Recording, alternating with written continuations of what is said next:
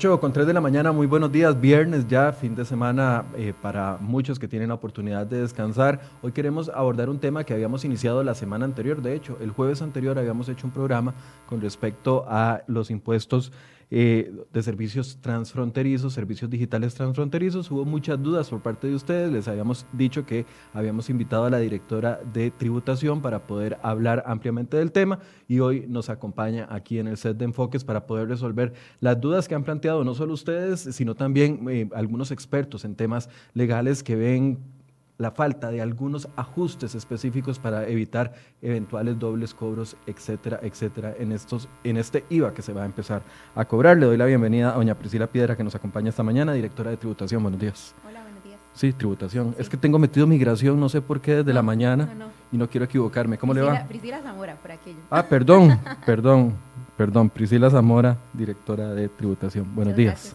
Disculpe ahí por el error en el... No pasa nada, es, es común, estaba Priscila Piedra antes en, en, tributación, así que, bueno, estaba en, el Ministerio de Hacienda, entonces constantemente sucede. tomaremos las acciones con las personas indicadas. Es, amigamiento, no pasa nada. Ok, bueno, por lo menos. Eh, bueno, doña Priscila, empieza a partir del primero de agosto el cobro de estos servicios transfronterizos que se había retrasado por más de un año después de que había quedado ya eh, establecido en el proyecto eh, fiscal. Algunos han dicho, es el mejor momento o no es el mejor momento para comenzar a cobrar nuevos impuestos. ¿Por qué se toma la decisión para, antes de ahondar en cómo van a ser esos cobros, por qué se toma la decisión de no posponerlo? Claro, bueno, en realidad eh, me parece muy importante ese primer comentario en el sentido de que esto ya más bien eh, pues ha tomado más tiempo del que incluso en algún momento se preveía que, tomara el inicio del, del, cobro de este impuesto, ¿verdad? Porque como, como usted bien lo dice, el cobro de este impuesto se estableció a partir de la ley del IVA. Entonces, en principio, en un mundo ideal, debió haberse empezado a cobrar el 1 de julio del, 2019, igual que el resto de los supuestos de IVA, bajo esta lógica de que lo importante era que existiera una generalidad de servicios que vinieran a pagar el, impuesto sobre el valor agregado, ¿verdad? Entonces, bueno, tenemos, tenemos esa situación em, de que tenía que iniciar el cobro en ese momento, obviamente es algo sumamente novedoso para el país, Obviamente no, es, no era sencillo su, su, cobro pues de manera directa por todas las coordinaciones que tenía que hacerse en su momento para que éste pudiera, pudiera ser eh, cobrado de manera eficiente. Y pues de acuerdo con todas las demás, este, con todas las demás reglas que tenían que hacerse para que pudiera eh, darse el cobro de este impuesto. Entonces, bueno, ha sido un, ha sido un arduo proceso y pues por cuestiones de, temporalidad, em, pues viene a calzar una cosa con otra que no mm. necesariamente fue como que se pensó al propio, ¿verdad? Como, hey, hagámoslo en este momento, ese es el momento ideal, o sea, más que, más que más que discutir sobre si es el momento ideal o no es el momento ideal, creo que, que es el momento en el que se lograron consolidar las, las condiciones que se requerían para poder iniciar con el, con el cobro de este impuesto. Em, y bueno, o sea, e, esa es la expectativa que se tiene en este momento, ¿verdad? Se tiene la expectativa de que el cobro se pueda hacer en el primero a partir del, del, primero de agosto. Esa es la fecha que está establecida. Em, tal, vez, tal vez si vemos el detalle de la resolución, no está tan, tan, tan establecida, ¿verdad? Porque aquí tal vez hay que hacer como un... O sea, no es que no establecida, esa es la fecha em, que se estableció, pero hay un tema ahí que es, que es legal, ¿verdad? Y, reglamentario incluso, porque eh, tal vez aquí me empiezo como a desviar un poco, pero es que la, la, mm, si nos vamos al propio artículo 30 de la ley del IVA, recordemos que hay dos mecanismos para que se cobre este impuesto, directamente a través de los proveedores y a través de las, eh, las, los emisores de las tarjetas de débito de crédito. Entonces, en, en, este caso, en el, en el, último caso, en el de los emisores de tarjetas de débito crédito, el reglamento a la ley del IVA vino y dijo, tiene que entrar a regir el cobro del impuesto un mes después de que la administración tributaria les comunique que esa es la lista sobre la que van a tener que empezar a hacer el cobro. Entonces, en, la resolución teníamos que hacer calzar los tiempos porque lo, cierto del caso es que no queremos que entre para quienes se inscriben en una fecha y para los bancos en, otra, fecha. ¿verdad? Entonces, en, el transitorio 1 establecemos más o menos cómo calzar esas fechas y el plazo que nos estaría dando es el primero de agosto del, del 2020. Del 2020, en el, pero podría retrasarse. Por este tema legal. No tanto por el tema, o sea, el, tema reglamentario, nos, da, nos da un aire como para eventualmente dar un poco más de plazo a los emisores de bancos, ¿verdad? Conociendo una realidad en, del país que uno tiene que ser muy consciente de que pues de que a pesar de que se ha venido trabajando en esto, de que se han venido teniendo conversaciones con, con ellos previamente, todo el año anterior, pues lo cierto del caso es que no necesariamente, precisamente por la época en la que estamos, ellos van a tener la misma capacidad de respuesta que podían haber tenido, no sé, hace seis meses cuando esta situación de, emergencia nacional no había surgido. Ellos están teniendo que hacer, los, los bancos me refiero, una serie de, cambios en sus sistemas y demás que podría generarles una complicación y estamos en conversaciones con, con ellos, pues precisamente para definir si eso eventualmente podría... ¿Cuándo esperarían poder definir la fecha específica y cuánto se podría trazar? Porque veo que la resolución es del 11 de junio. Sí. Entonces, o sea, podría ser o el primero de agosto o después, ¿verdad? O sea, pero no sabemos cuántos días después. No, no, porque eso lo tenemos que terminar de definir con ellos. De hecho, eh, las semanas, las dos semanas anteriores hemos estado teniendo eh, reuniones con los representantes de las, de las, de las cámaras y de las y de los del gremio. Eh, para tratar de encontrar como una fecha, pero estamos en este momento en una fase de revisión de los detalles ya muy técnicos al punto de, o sea, técnicos tecnológicos, ¿verdad? O sea, que de esos eh, pues yo no soy tecnológica, entonces digo, tecnológica en el sentido de, de, informática, ajá, entonces no, no tengo como tanto el detalle de que exactamente qué es lo que están viendo, pero sí se está valorando como para encontrar una fecha em, que eventualmente que eventualmente pudiera ser la fecha a la que a la que pasaríamos. Pero en este momento, decir como que está la resolución, tentativamente estaría para el primero de agosto, pero hay posibilidad de que se retrase. Exactamente. Okay. Y eso lo van a estar comunicando en los próximos días. Sí, por supuesto. Eso tendría que comunicarse porque eso incluso sería una, una modificación a la, a la resolución. Ok. Eh, para ir entendiendo cómo va ese proceso. Eh, son todos los servicios que se compren en plataformas, en esas más de 120 plataformas digitales que ustedes publicaron hace algunos días. Ok, em, vamos a ver, esa lista, a mí, a mí me gusta siempre... Ahí la tenemos, esa es la lista que ustedes publicaron. sí, es, bastante, es una lista bastante, bastante amplia. Em, a mí me parece con, con, respecto a esa lista que es importante hacer unas, unas aclaraciones em, iniciales. Bueno, primero que todo, la lista es dinámica, pero a mí me parece que eso es lo más importante de la lista. Esto quiere decir que esa lista que en este momento está en un PDF, que es la, resolución que se publicó, eventualmente va a ser una lista que va a estar en un formato más, más amigable, ¿verdad? De datos en, el, en la página del Ministerio de, de Hacienda para que la gente la pueda consultar. ¿Por qué? Porque si yo tengo a una, a una empresa que viene y es un proveedor de servicios digitales que decide inscribirse, yo lo tengo que sacar de la lista. Y yo no puedo estar esperando a que la lista sea publicada en la Gaceta cada vez que se, que se modifica. ¿verdad? Entonces, lo importante, ¿a quién es importante que la lista se le comunique directamente? A los, que, a los perceptores de este impuesto, a los emisores de las tarjetas que van a tener que, que hacer la respectiva retención. Entonces, la lista puede estarse eh, modificando, ¿verdad? Eso es como el, primer, el primer aspecto que me parece importantísimo. Y si ustedes ven la resolución, lo que establece es un mínimo. Lo que dice es, debe modificarse mínimo cada seis meses.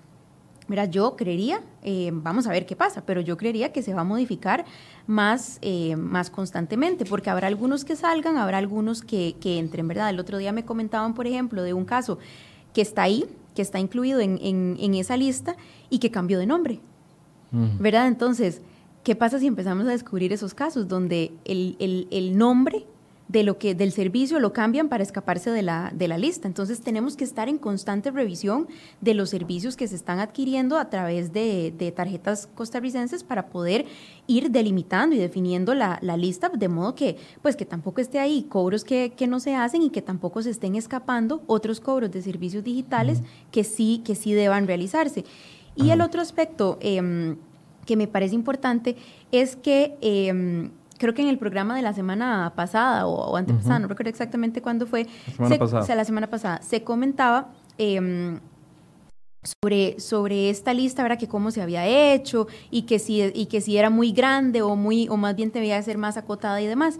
Es, eh, aquí también es, es, es, importante que la gente sepa que esta lista no se hizo como en una de sus primeras versiones, bueno, en la, una de, esta resolución se publicó eh, muchas veces para que la gente hiciera comentarios y una de esas listas se tomó como referencia la que había sido utilizada por otro país cuando este, empezaron a implementar este mismo impuesto. Argentina. Argentina era la que se había utilizado. Esta es la base de, la misma lista que utilizó Argentina. No, esa fue la primera versión que se publicó.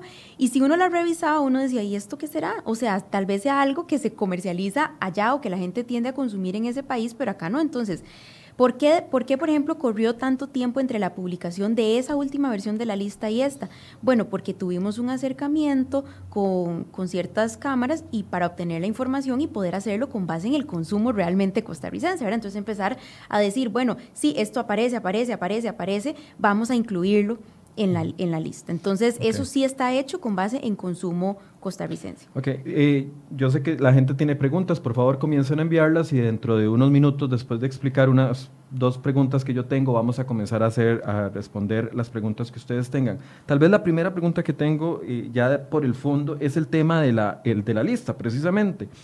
Aquí podemos ver dentro de, una, dentro de un mismo canasto un montón de servicios de diferente naturaleza, desde los que son de los que podrían catalogarse como de entretenimiento, como lo que hablábamos del famoso Netflix, servicios que la gente utiliza para transporte, como lo es Didi y como lo es Uber, pero también hay temas relacionados con insumos que la gente utiliza para trabajar, por ejemplo, programas como Adobe, etcétera, etcétera, y otros que incluso son eh, temas para eh, educación, como las páginas que están aquí registradas como, eh, a ver si los encuentro, eh, Open English estaba en la lista y, otro, y otro, otros servicios de estos. ¿Por qué se engloba dentro de una misma lista todo independientemente de que sea un servicio que puede ser, ser necesario para trabajo como lo es Adobe o un servicio que puede ser necesario para educación que tiene un trato diferenciado en el impuesto del valor agregado y se mete aquí todo entre un mismo canasto y se le clava 13% a todo. ¿Por qué? Ok. Eh, la razón de eso es legal, ¿verdad? La, la, voy a devolverme un poquitito al, al, modelo de IVA para, como para tratar de entender eh, por qué la lista se crea de esa manera. Nosotros en el, en el, a partir de la aprobación de este impuesto, se pretendía grabar la importación de servicios de manera general.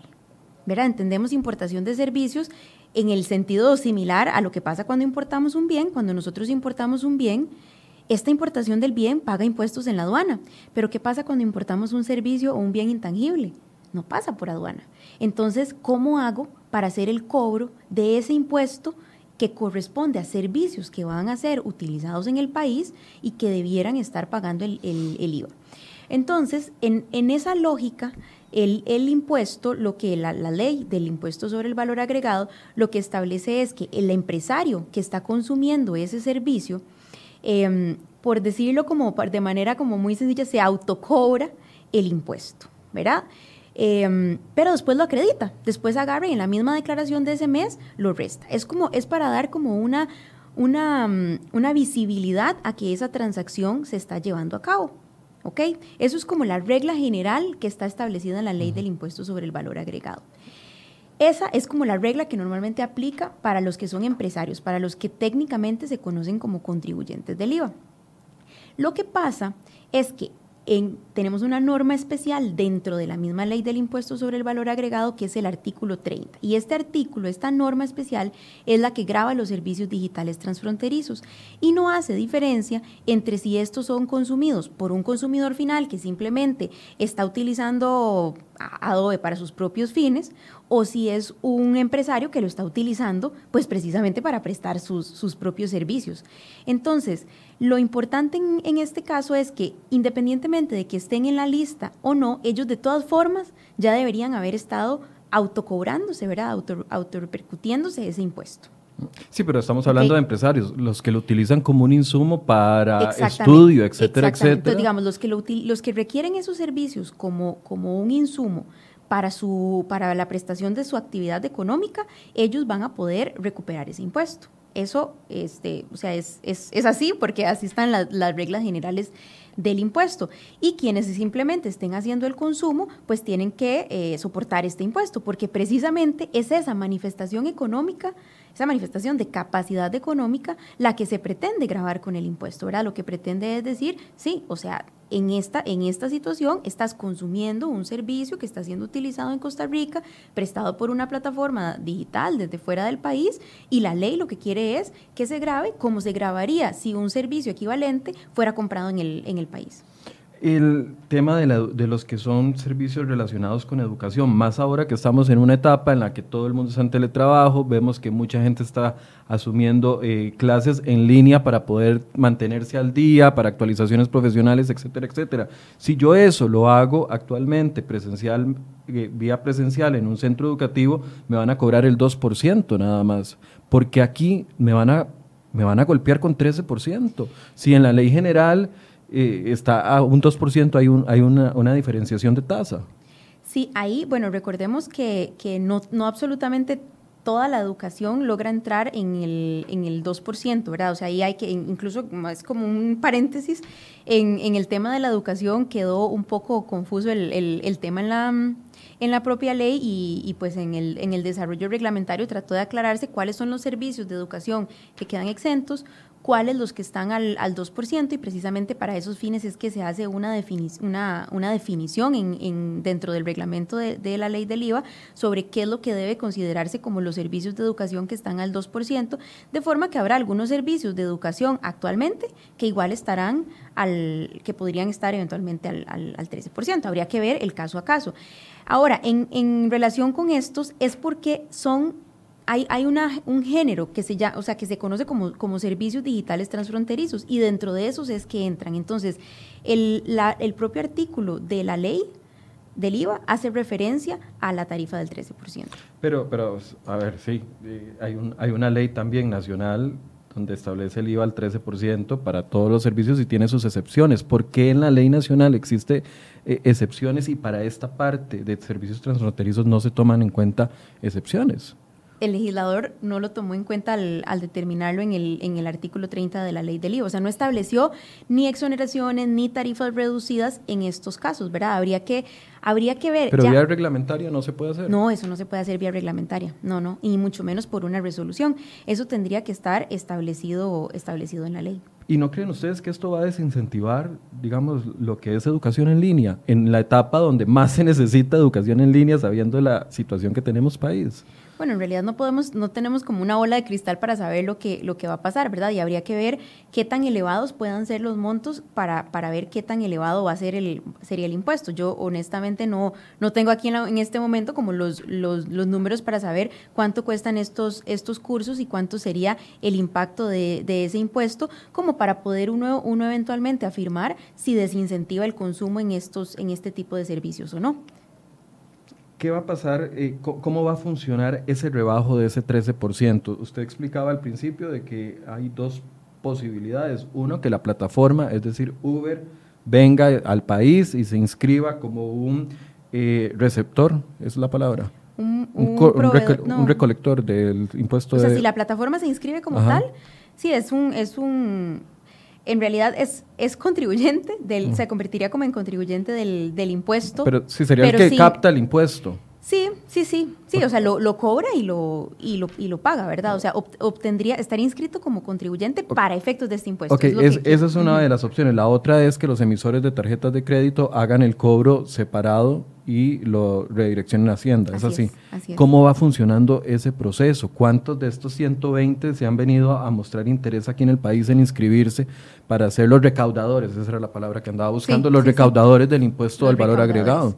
Claro, bueno, me parece que todavía es un poco incipiente como para saber cuántos tienen la intención de hacerlo y, y, pues yo no, yo no, por los requisitos que se establecen ahí, no, no, no creo que en este momento podamos hablar de que ya algunos hayan formalizado finalizado su, su respectiva inscripción, ¿verdad? Recordemos que la propia resolución debe establecer una serie de requisitos para que ellos se inscriban.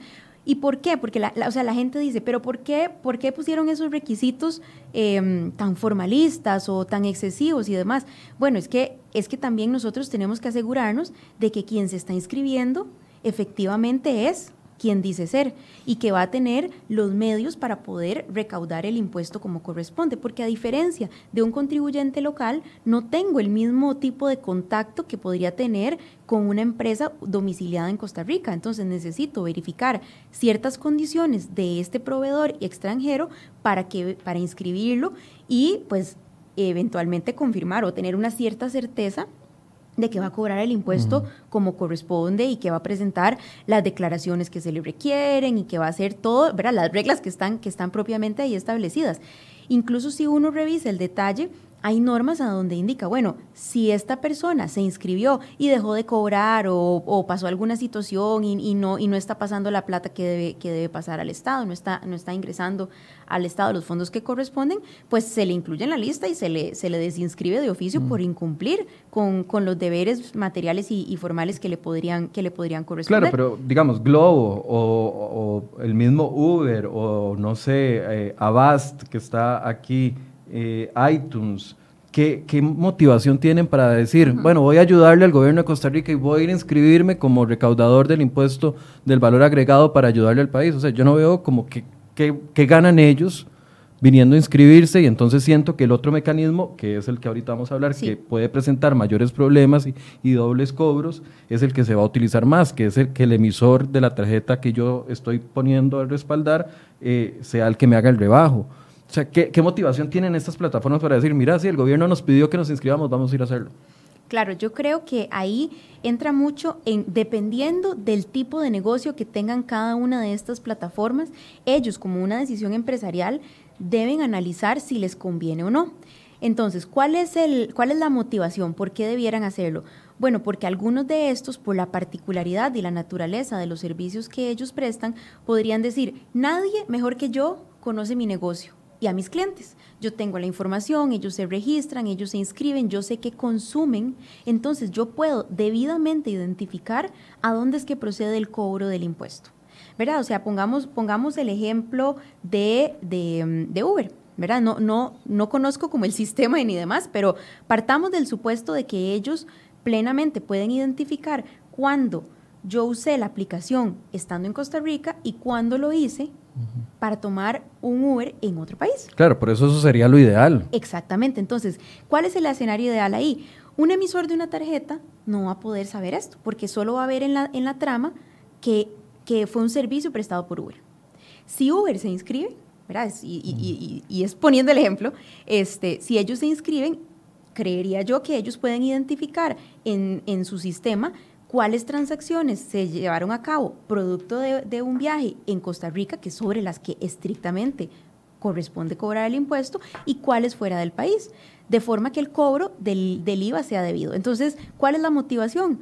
Pues que hay, que hay una, una evidente, em, un evidente buen trato a sus, a sus, a sus clientes, ¿no? O sea, de, asegurarse cómo, cómo va a suceder la situación. Claro, ese sería el panorama ideal, pero como no va a ser así, porque hasta el momento no tenemos noticia de que ninguna de las 120 plataformas haya mostrado interés en venir a inscribirse, va a funcionar de la otra forma, que son los emisores de tarjetas. ¿Cómo se va a diferenciar, usemos el mismo ejemplo de Uber, cómo se va a diferenciar de que el servicio que yo estoy adquiriendo no sea para utilizarlo, que voy en un vuelo cuando se pueda volar de nuevo y no estoy adquiriendo un servicio para, no sé, un Uber en Panamá y no un Uber en Costa Rica y entonces me hagan un cobro por algo que no, que no aplica para el país ahí tenemos una situación de nuevo de legalidad, ¿verdad? Si revisamos el, mismo artículo de la ley que he venido, que he venido mencionando a lo, largo del rato que llevamos hablando, vemos que la propia ley es la que reconoce que eso puede darse y, la manera como lo resuelve es concediéndole absolutamente con todas las palabras el derecho a la devolución por ese impuesto que no fue cobrado adecuadamente. Entonces, la, ley es la misma que establece cuál es la manera de recuperar ese impuesto que no debía haber sido cobrado plenamente. Em, recuerdo también de ese programa que que los, los, invitados anteriores decían, bueno, sería, sería ideal tener, eh, poder agregar información a cada transacción para que las entidades financieras puedan identificar si, si esa fue en el país o no fue en el país. Bueno, esos ya son detalles que habría que ver si las entidades financieras tienen alguna manera de hacer una identificación de dónde se está haciendo el consumo. Pero quien definitivamente puede conocer a dónde se está haciendo el consumo son las plataformas. Pero doña Priscila, esto no, nos pone en desventaja a los usuarios terriblemente. Terriblemente porque, digamos, cuando yo eh, estoy aplicando, no sé, cuando vaya a aplicar una compra con mi tarjeta, pues, no me dicen dónde va a utilizar el servicio.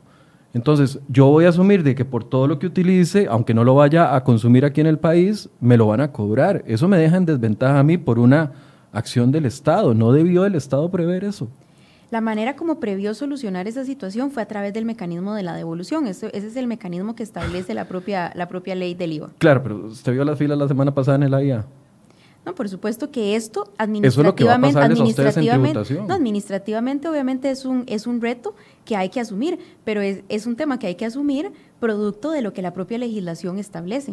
O sea, la, digamos, hacerlo de, hacerlo de otra forma requeriría un cambio de la, de la propia ley. Pero, a ver, Sí, yo, yo sé que hacerlo de otra forma podría requerir un cambio de la ley, pero los la ley no establece nunca el detalle de los mecanismos para la aplicación, eso queda para la parte reglamentaria. la, la, la, forma, en, o sea, la, ley establece el monto y lo que se cubre y lo que no se cubre, pero la, ejecutividad del asunto queda en la parte reglamentaria. No sería para beneficio de nosotros, ya que el Estado tiene la obligación de velar por nuestra seguridad jurídica, por nuestra seguridad de, que no se nos haga un cobro adicional, poder negociar primero con las emisores de tarjetas de, crédito o de débito y que ellos establezcan de una u otra forma dónde se va a establecer, dónde se va a consumir el servicio para no exponerme a dobles cargos.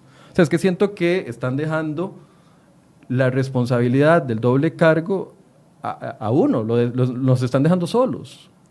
Habría que, habría pues que incluso empezar a revisar cuál es, cuál es el impacto que solo lo podremos saber una vez que, se inicie el cobro o si nos proporcionaran pues información, por ejemplo, de, de, este tipo para ver qué tanta cantidad es y demás. Pero yo lo que, lo que sí, sí quiero como ser muy enfática es en que las reglas generales relacionadas con el cobro de este impuesto están establecidas directamente por, por, la ley, o sea, fueron establecidas en la ley del IVA. Los elementos estructurales que dan lugar a las reglas que aplican y que se desarrollan o instrumentan en el reglamento y en esta resolución son las que provienen de la propia ley. Entonces, al puro final de esa ley, ese es el mecanismo que escogió el legislador ante cobros que pudieran ser indebidos, ¿verdad? O sea, nosotros no podemos venir y hacer y obligar a las entidades financieras a que ellas hagan una encuesta y pregúntenle a sus clientes y a sus, y a sus proveedores y a, y a, las procesadoras y no sé a quiénes más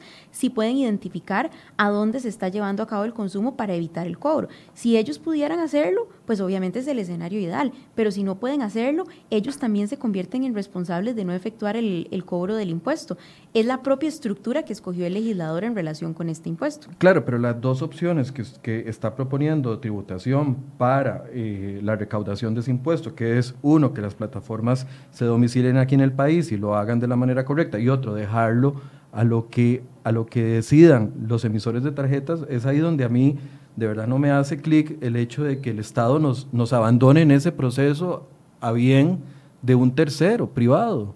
O sea, el tercero no, hay un mecanismo. Si el, si el, Estado quiere que se recaude correctamente, entonces busca las formas de que haya una recaudación justa sin, sin exposición a dobles cargos. Pero aquí nos están dejando a lo que diga el emisor de la tarjeta. Y yo sé, no, no pueden ir a, ponerle al emisor de la tarjeta un, deber. Pero entonces, ¿por qué vamos a dar un paso si, si, si nos va a exponer a nosotros los consumidores? Ese es, ese es el punto. No, no entiendo cómo van a dar un paso dejando la posibilidad de que haya abusos de dobles cobros y diciendo, bueno, si hay dobles cobros, que se los hagan y después se los devolvemos ese fue el, ese fue el razonamiento en su momento, sí. Muy básico, muy, muy pobre el argumento. Eso, habría que ver cuál fue la discusión legislativa detrás de esto en su momento, pero yo debo como mantenerme insistiendo en que nosotros lo que podemos hacer en este momento es cumplir con lo que la ley establece y ese fue el mecanismo establecido en la ley para estos potenciales casos que pueden suceder. Voy a leerle algunas. Ah, no, tenemos un par de preguntas que van en este mismo sentido que eh, nos habían hecho eh, los expertos de Grant Thornton que estuvieron aquí. Vamos a escuchar a don Mario Hidalgo.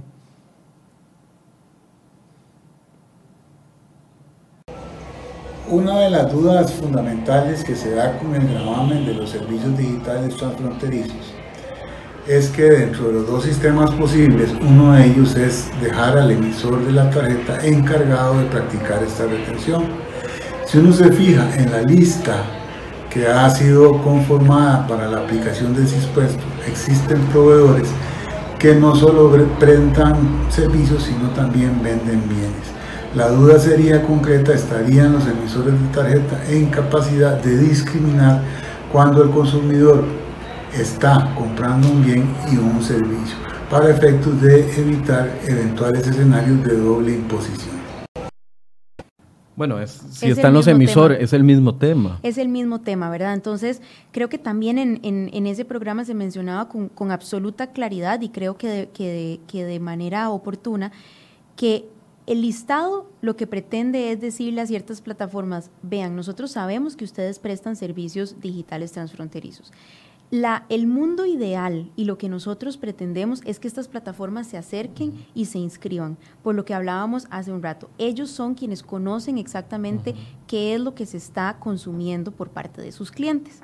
Entonces, en, en ese escenario, ellos tienen una motivación clara para inscribirse y evitar que, que suceda lo que la ley previendo que podía suceder, resuelve mediante una devolución, que yo sé que no es el, no es el mecanismo que a la, o sea, no es la respuesta que la gente quiere escuchar, pero es lo que la ley establece como mecanismo para los casos en los que eventualmente pudiera darse esa situación desafortunada. Sí, yo esa parte se la entiendo, pero vuelvo a preguntar, y perdón que sea tan necio en, en este punto, pero si sabemos de que un paso que vamos a dar como administración tributaria va a exponer a los ciudadanos a una indefensión porque les van a rebajar un doble cobro y eventualmente van a tener que ir a hacer un proceso para recuperarlo, ¿no sería mejor que el Estado responsablemente solucione este primer problema, que es grande, sí, es grande, antes de proceder a un cobro que nos deja a los ciudadanos al criterio de terceros? Es que, si el Estado no diera el paso, entonces no estaríamos expuestos, independientemente de que los mecanismos que hay no son los, los ideales. Bueno, vuelvo y repito, el procedimiento, la estructura del impuesto fue definida como tal por el legislador y nosotros debemos cumplir la ley tal cual fue establecida. Si nosotros quisiéramos modificar esto, tendríamos que devolvernos a la Asamblea Legislativa y volver a rediseñar el impuesto sobre los servicios digitales transfronterizos para evitar que sucedan este tipo de situaciones. Volver a, buscar modelos internacionales, o sea, hay que rehacerlo, ¿verdad? Nosotros no podemos nada más devolvernos y cambiar y cambiar esta situación. Nosotros no podemos obligar a las plataformas digitales extranjeras transfronterizos a venir a inscribirse ante tributación. Eso no lo podemos hacer. Por eso la propia ley establece que es, que es voluntario. El cobro a través de los emisores no es un, no es un mecanismo que, que solo se haya ideado en Costa Rica. Cuando uno hace referencia a estos, a estos modelos, pues eso es parte de las estrategias que existen para estos fines. Pero obviamente, como ellos no son el prestador del, del servicio como tal, pueden darse situaciones como estas. Entonces, yo sé que no es el mundo ideal, pero eso es lo que está establecido en la ley. Ahora, no, no, no puedo tener en, este momento, sin que haya iniciado el cobro, una, una idea de qué tanta es la afectación que se está dando en estos casos como para simple y sencillamente decidir suspender nuevamente el cobro de un impuesto que apegándome a la ley tenemos que empezar a, tenemos que empezar a cobrar. Pero, a ver, no pueden obligar a las eh, a, los emisores de tarjetas, claramente, no pueden obligar a los emisores de tarjetas a, agregar una casilla y decir el servicio lo voy a consumir en Panamá o lo voy a consumir en Costa Rica. No pueden obligar a, las, eh, a las plataformas a venirse a inscribir al país, pero con el inicio del cobro sí nos obligan a los ciudadanos a exponernos a un doble cobro. Es que es ahí donde no les, sigo, la, idea. Es una posibilidad reconocida por el propio legislador y como solución a eso estableció el mecanismo de la devolución. Es que, de verdad, yo, no, yo tampoco quiero ser, Yo tampoco quiero... Ahí lo dice la resolución. La resolución establece que es con el procedimiento tradicional de, la devolución que existe actualmente. O sea, la persona tiene que apersonarse, solicitar, mostrar el mostrar el cobro es el procedimiento de devolución que existe porque igual se trata de un tema de fondos públicos con el que hay que ser cuidadoso. O sea, entonces, si me cobran más a partir del 1 de agosto, tengo que ir a hacer una fila a tributación para comenzar un proceso de, pues devolución en plena pandemia. no necesariamente hay que hacer una fila porque también hemos comunicado ampliamente que en este momento los mecanismos que se están utilizando son los mecanismos digitales. Entonces hay, hay la forma de mandarlo todo por, por correo electrónico y solicitar de tal forma la devolución. Voy a ir haciendo algunas preguntas que tiene la gente. Dice, ¿qué sucede con los servicios que van a ser utilizados en otro país? Llámese vuelos, hoteles, o estando yo en otro país, utilizo mi tarjeta que está inscrita aquí en Costa Rica para esos servicios. Por ejemplo, Uber. ¿Cómo se va? Cómo, volvemos a lo mismo. el emisor no lo va a discriminar. O sea, yo voy a pagar, entonces el Estado me va a obligar a que si yo viajo fuera del país y utilizo Uber o cualquier otra cosa, me van a rebajar un impuesto de algo que no estoy utilizando en Costa Rica. Es el mismo tema. Es, es el mismo tema. A ver, dependiendo del impacto que genere, nosotros podemos reconsiderar y valorar la suspensión de alguno en particular que Pero esté cuando generando el daño un particular problema. Es que no podemos en este momento dejar de cumplir la ley. No podemos simplemente decir no lo vamos a cobrar. Es un impuesto que está establecido por la ley del impuesto sobre el valor agregado. A ver, si yo voy y utilizo y hago la compra aquí para utilizar en otro país, no va a haber forma entonces de previamente avisarlo para que no me hagan el, descargo del 13%. Con los emisores no sé si habrá alguna forma de avisarlo de previo. Eso tendría, pues sería una, una consulta que tendría que verse con ellos y se puede avisar, que era lo que sugerían don Germán y don, y don Rafael en el programa, ¿verdad? ¿Hay alguna forma de que yo manifieste, señale en algún formulario o algo que esto se va a realizar fuera del país para que no se haga el cobro en esos casos? Eso es una, eso es una posibilidad que habría que, que habría que conversar por ese lado. Y como, y como hablábamos hace un rato, en el caso de que la plataforma se haya inscrito, pues es plenamente identificable que el consumo no se va a estar dando en Costa Rica. Em, el famoso tema que si Uber entonces eh, queda legalizado a partir de la del cobro del impuesto. Ok, con respecto a ese tema, me parece que lo más importante es tener claro una primer, un primer aspecto, que es que como tal, la plataforma no es la que está pagando el impuesto, ¿verdad? El IVA es un impuesto que recae sobre el consumo, sobre manifestaciones de capacidad económica, que en este caso es el consumo. Quien realmente está pagando ese impuesto es el usuario de estas plataformas. Entonces, eso es como tal vez lo más, más importante, ¿verdad? No es que estas plataformas están pagando ese impuesto, sino que es el usuario de esas plataformas. Y en segundo lugar, sin, sin ánimo de, ponerse uno estrictamente o, muy técnico, pues hay un tema de, eh, de, derecho tributario, de un principio de autonomía del derecho tributario, que lo que pretende es que se graben estas manifestaciones de capacidad económica y eh, independientemente de si estas han sido reguladas o, o, no por las, por las respectivas autoridades, que en este caso claramente la regulación de este tipo de, mm, de, plataformas no es competencia del Ministerio de Hacienda, pero sí que es un tema que desde la perspectiva tributaria no, hay, no, hay, no implica el cobro del impuesto, una legalización de la, de la actividad, ni mucho menos una regulación. Nos siguen haciendo preguntas sobre, por ejemplo, si yo compro tiquetes aéreos que tienen una tarifa diferenciada actualmente, si yo los voy y los compro en ventanilla, y ahora si esa misma eh, tarifa diferenciada se va a traducir si lo compro en línea. Ese es el tipo de situaciones que, como he venido diciendo, es conveniente que la plataforma se inscriba. Si la plataforma no se inscribe, nosotros podemos reconsiderar para evitar grandes problemas, pero necesitamos conocer primero este periodo que se está dando para ver si se inscriben o no se inscriben. Es, o sea, es un escenario complicado, pero es que siento como que nos quedamos un poco en el, en el mismo tema y ya es que todas las preguntas rondan alrededor de, la, de una preocupación que me parece muy válida.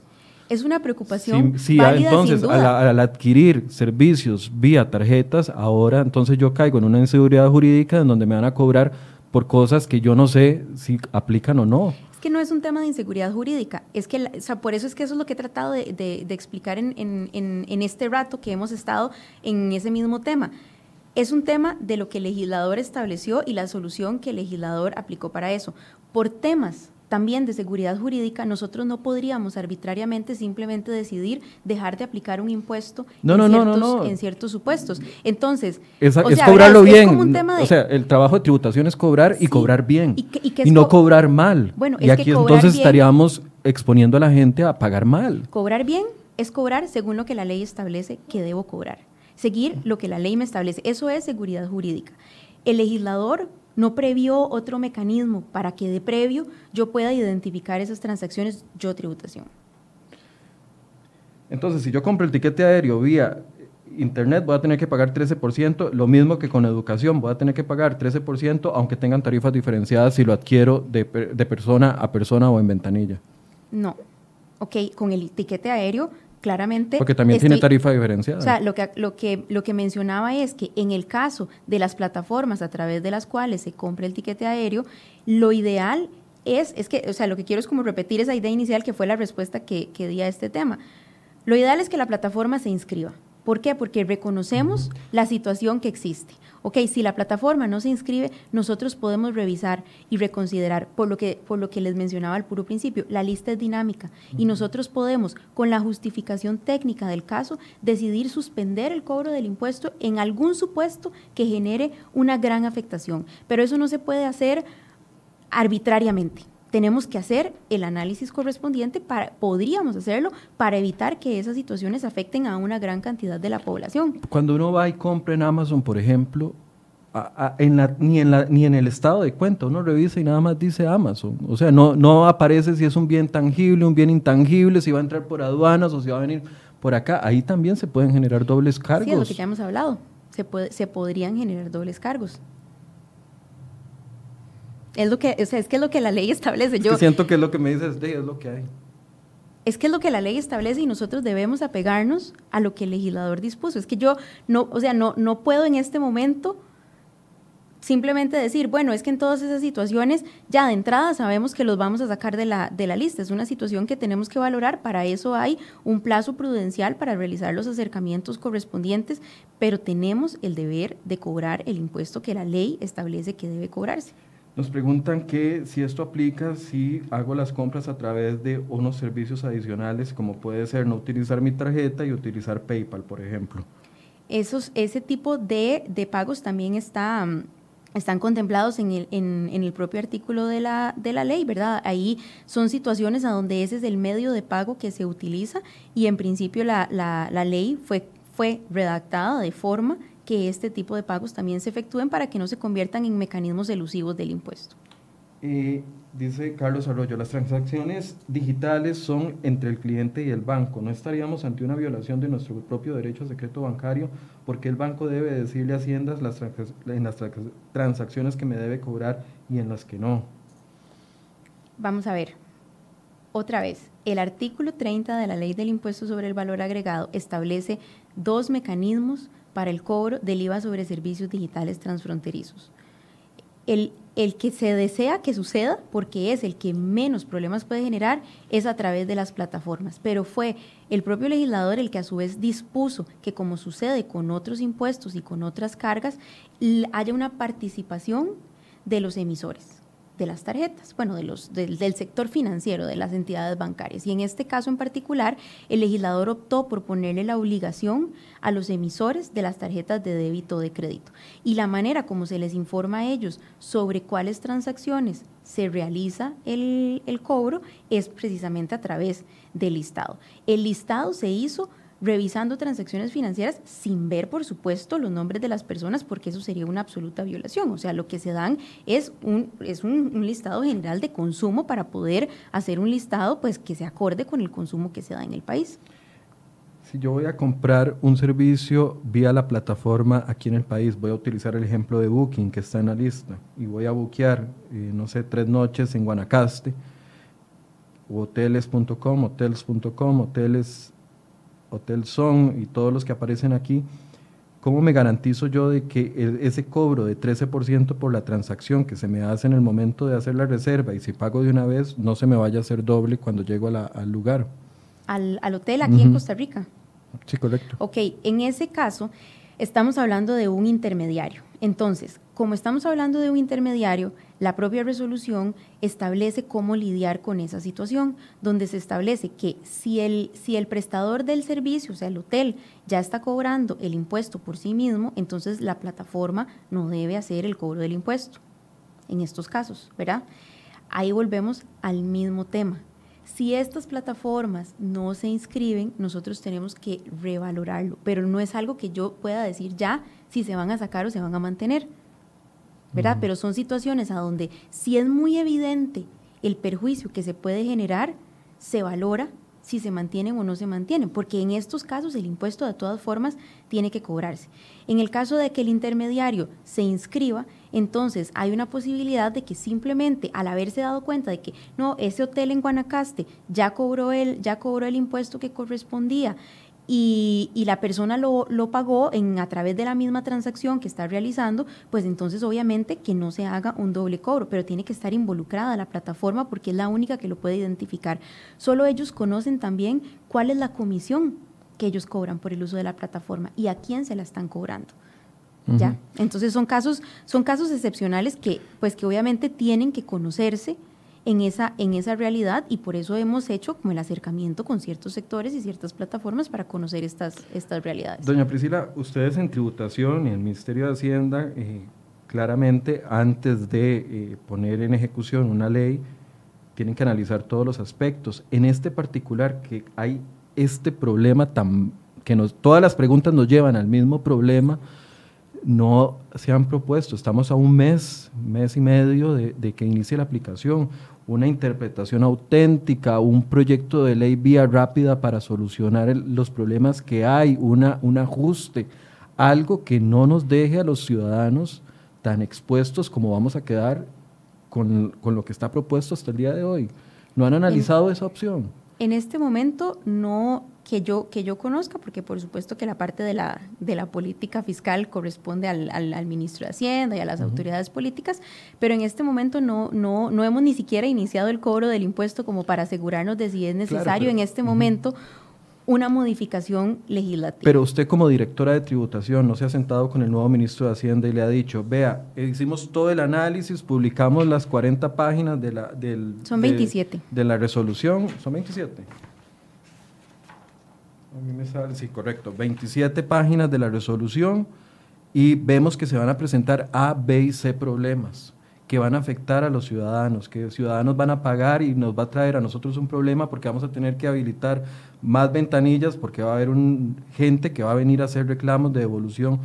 ¿Por qué no presentamos este proyecto de ley de un artículo y que se apruebe vía rápida para que se solucione el problema y obliguemos o a todos a inscribirse o obliguemos a las, a las eh, tarjetas de crédito y de débito, a los emisores de tarjetas, a colocar una casilla donde se vaya a incluir, donde se va a utilizar el servicio, o sea, prever el problema que se nos viene encima. Es que me parece que ahí habría que, que valorarlo porque ni siquiera se ha empezado a aplicar el impuesto. Esta situación en la que, en la que está, está, desde, está, esa situación está presente desde el 2018 cuando se estaba discutiendo el proyecto de ley. Esto no es algo que, que descubrimos ahora, en este estamos preocupados porque ya se publicó esto y además viene en un mes la, la, aplicación.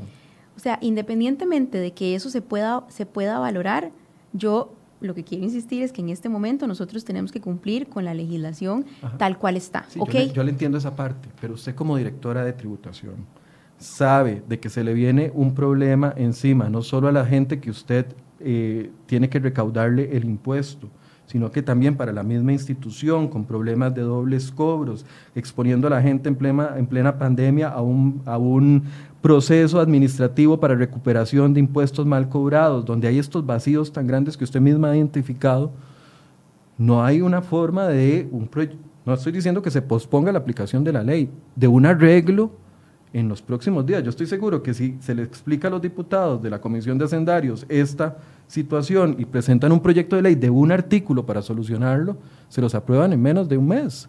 Hay tiempo. o sea, habría que conversarlo con ellos y con las autoridades para ver si, hay, si, es, si es viable desde una perspectiva política hacer una modificación como estas en este momento, que hay otro montón de proyectos que también son, que también son urgentes y tal vez como con, con cuantías mucho más significativas que la que, la que esta podría, podría tener en, la en el día a día de los ciudadanos.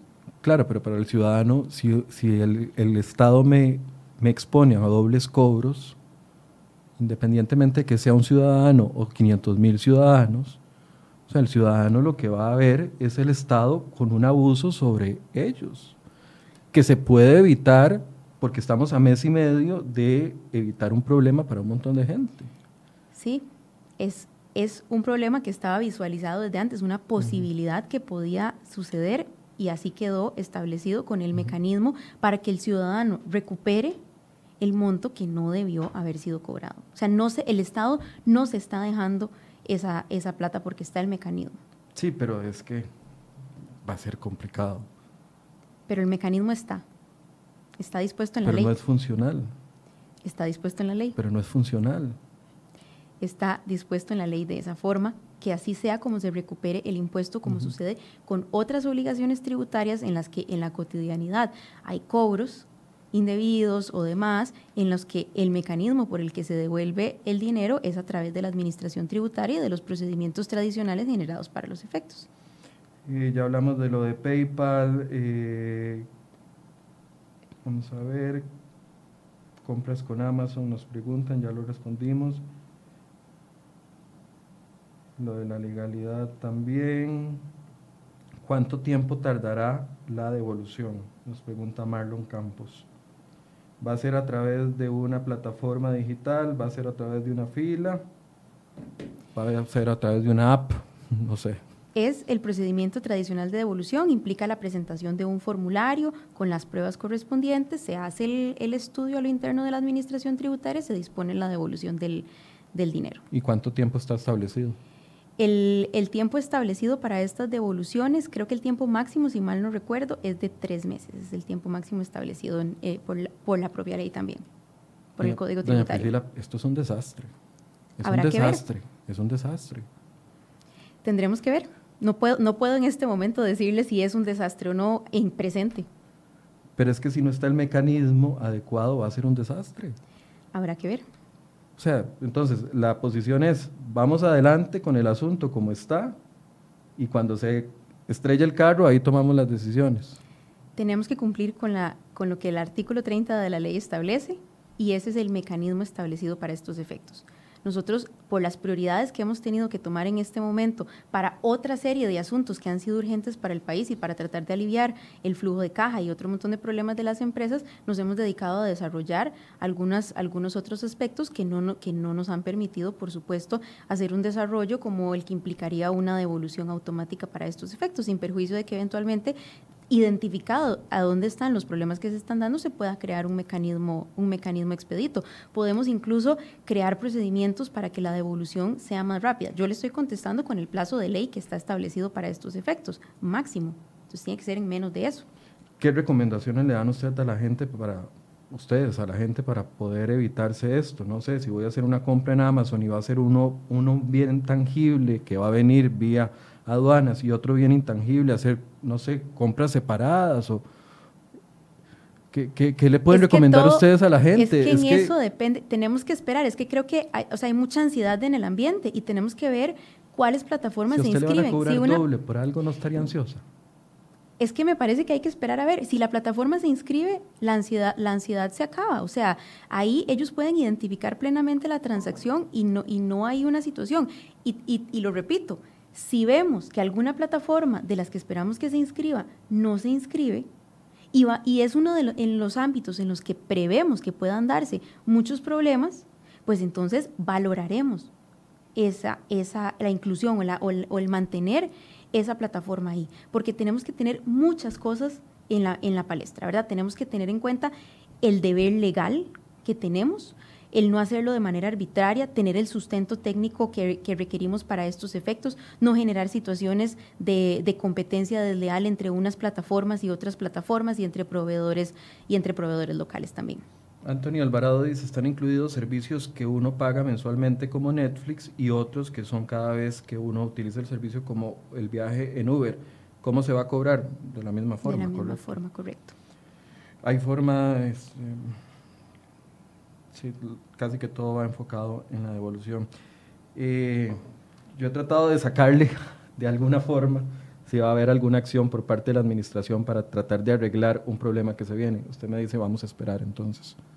Así es, es que no, no podemos en este momento saber la magnitud de, de, esa situación. Necesitamos esperar a ver cuáles plataformas se inscriben. Nosotros, como mencioné desde el principio... ¿Hasta cuándo tienen tiempo las plataformas de inscribirse?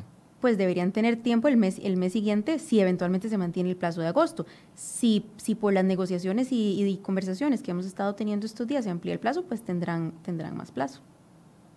Ok. Eh, no sé si quiere dar un mensaje final a las personas.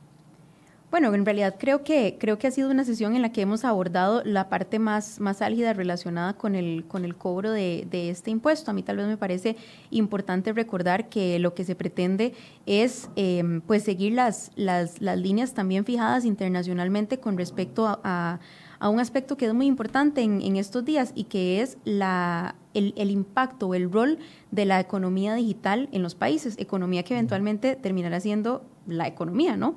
Entonces, em, sí que hay en, en estos momentos una, una, disparidad internacionalmente reconocida entre este tipo de servicios que se han prestado como en el aire, por así decirlo, porque no están en la misma situación en la que, en la que están los que sí tienen una fijeza en un territorio y prestan servicios de esa forma.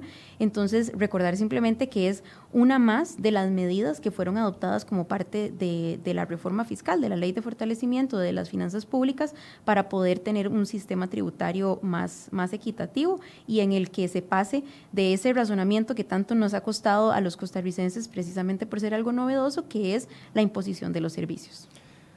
Bien, bueno, estas son las respuestas que eh, tenemos el día de hoy. De verdad que yo quedo preocupado, honestamente, se lo digo acá eh, de frente, porque me llama la atención de que teniendo 30 días del mes de julio y algunos días todavía del junio, y estando viendo un problema que se viene en pocos días, no haya una acción concreta para tratar de solucionarlo en beneficio de la gente. Es que estamos golpeados por una pandemia, estamos golpeados por una situación económica, estamos golpeados, muchos obligados a tener que utilizar servicios transfronterizos en este momento precisamente por la situación de la pandemia y que el Estado vea que viene un problema y no tome una acción para tratarlo de solucionar. De verdad que, que me quedo bastante preocupado, doña Priscila. Veremos. Muchas gracias, eh, doña Priscila, por este espacio. Por supuesto que la vamos a volver a invitar. Muchas gracias a ustedes. Eh, nos quedamos con sus dudas, con sus preguntas, con sus comentarios, con sus críticas. Muchas gracias por todos. Y eh, vamos a hablar el lunes a partir de las 8 de la mañana en un nuevo programa de Enfoque. Los invitamos. Buenos días.